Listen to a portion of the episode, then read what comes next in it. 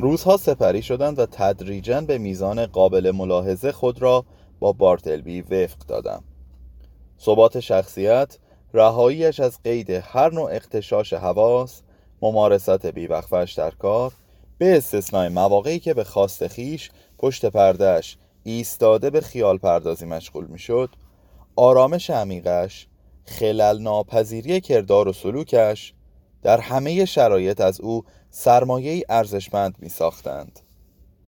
یک مزیت بزرگش این بود که همواره حضور داشت.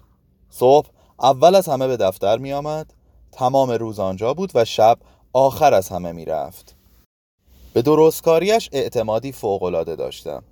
ارزنده ترین اسنادم را نزد او کاملا محفوظ می دانستم لیکن گاهی اوقات به شکلی ناگهانی و غیرقابل پیش بینی آتش غضبم علیه او شعله‌ور می‌شد و قسم به ارواح همه رفتگانم که این امر بیرون از اختیارم بود و نمی توانستم از آن اجتناب بورزم.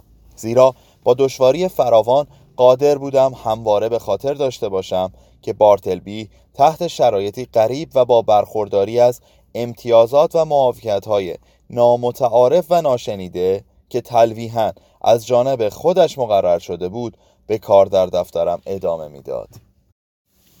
گهگاه در تب و تاب ردخ و فتخ امور فوری از روی بیتوجهی یا فراموشی با جمله کوتاه و لحنی تند بارتلبی را احضار می کردم تا مثلا انگشتش را روی گره تکه نوار قرمز بگذارد که با آن می‌خواستم اسنادی را به هم ببندم پر واضح است از پشت پرده پاسخ همیشگی به طور حتم شنیده می‌شد ترجیح می دهم این کار را نکنم.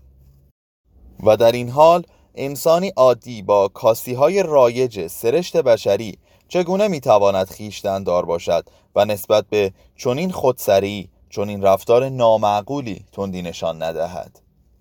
لیکن هر جواب رد که به این نحو میشنیدم صرفا باعث می‌شد احتمال تکرار بیتوجهی از جانب من کاهش بیابد.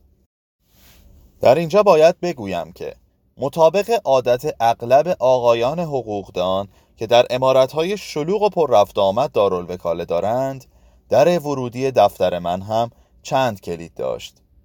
یکی از آنها نزد زنی بود که در اتاق زیر شیروانی سکونت داشت و هفته یک بار محل کارم را نظافت و هر روز آنجا را جارو می کرد کلیدی دیگر را محض احتیاط به بوغلمون سپرده بودم. سومی را گاهی خودم در جیب میگذاشتم. نمی‌دانستم چهار رومی پیش چه کسی بود. باری صبح یک روز یک شنبه تصادفا تصمیم گرفتم به کلیسای ترینیتی بروم تا موعظه کشیشی مشهور را بشنوم و چون کمی زود به محل رسیدم به نظرم آمد بد نیست سری به دفترم بزنم و قدری آنجا بنشینم. خوشبختانه کلیدم همراه هم بود اما هنگامی که آن را در قفل فرو بردم متوجه شدم چیز سفتی که از داخل در آن فرو رفته در برابرش مقاومت می کند. سخت یکه خوردم و فریاد سر دادم. با بحت و حیرت دیدم که کلیدی از داخل چرخید و بارتلبی در حالی که چهره تکیدهش به جلو خم شده بود و در را نیمه باز نگه داشته بود مانند شبه روبرویم ظاهر شد. فقط پیراهن به تن و سر و وضعش به طرزی غریب ژنده جلوه می کرد در نهایت آرامش ابراز تأسف کرد از اینکه در آن لحظه سخت گرفتار بود و نمی توانست همان هنگام مرا به درون راه دهد.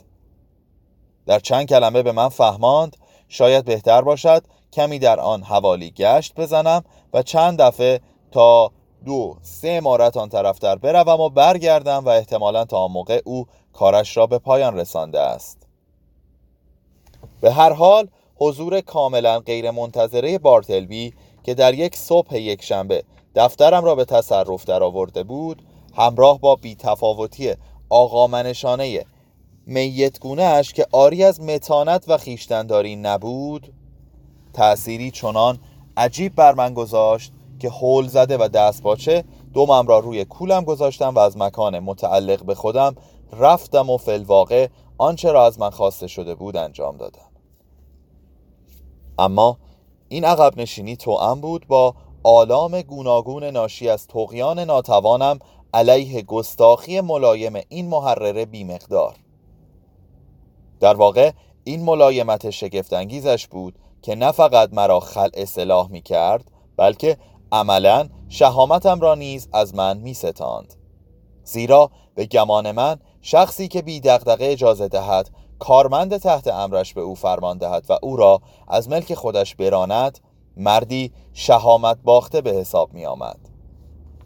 از این گذشته تصور اینکه بارتلبی صبح یک شنبه در دفترم چه می توانست بکند وجودم را مالامال از تشویش می ساخت آیا عملی ناشایست آنجا انجام می گرفت؟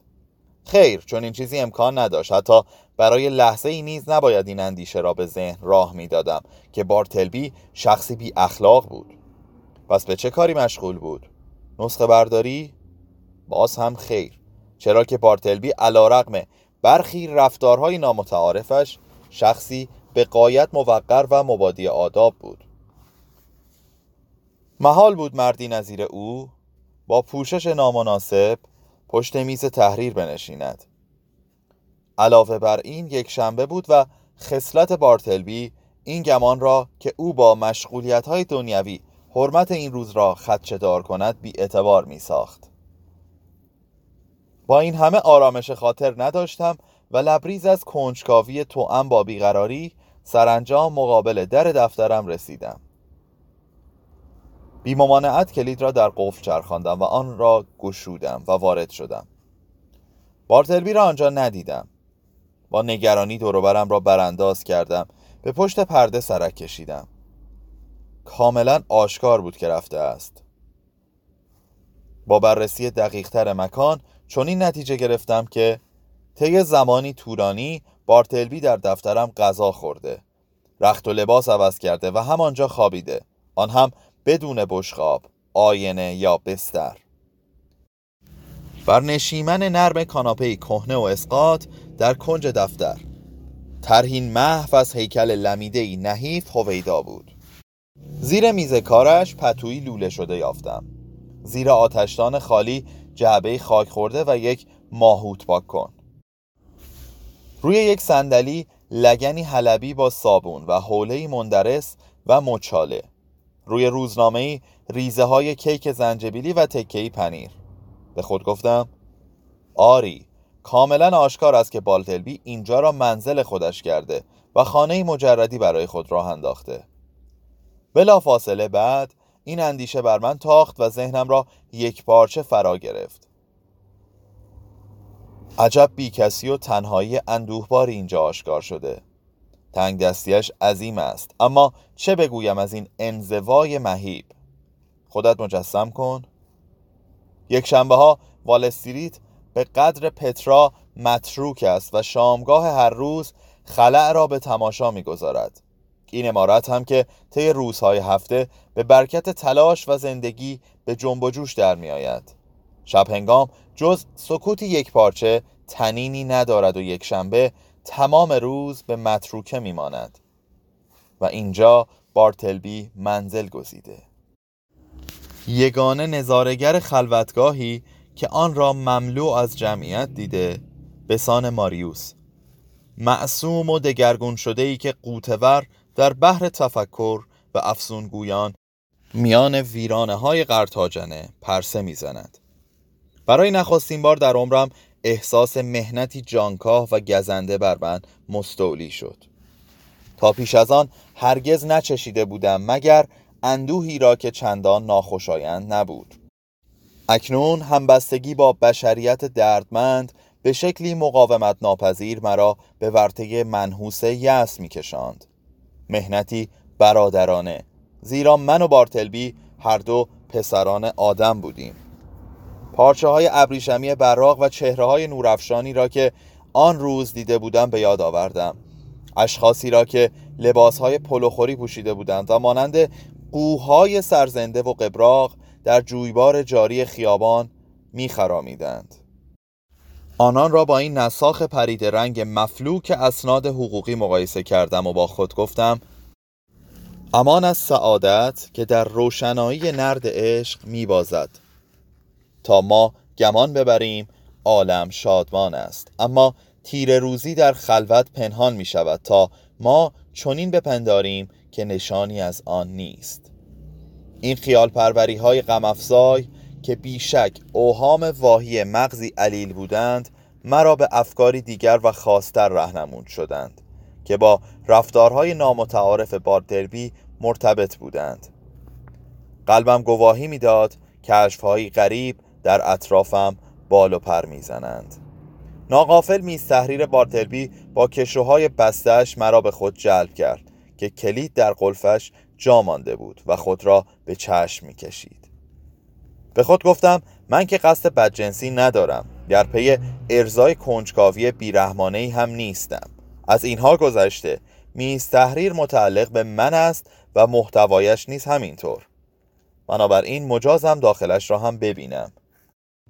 همه چیز با نظم و ترتیب چیده شده و اسناد کاملا مرتب بود.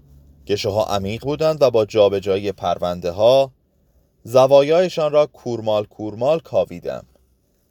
قفلتا چیزی را آنجا حس کردم و آن را بیرون کشیدم. دستمال گلداری کهنه بود. سنگین و گره خورده. بازش کردم و دیدم صندوق پسنداز است. صفحه سی و شش.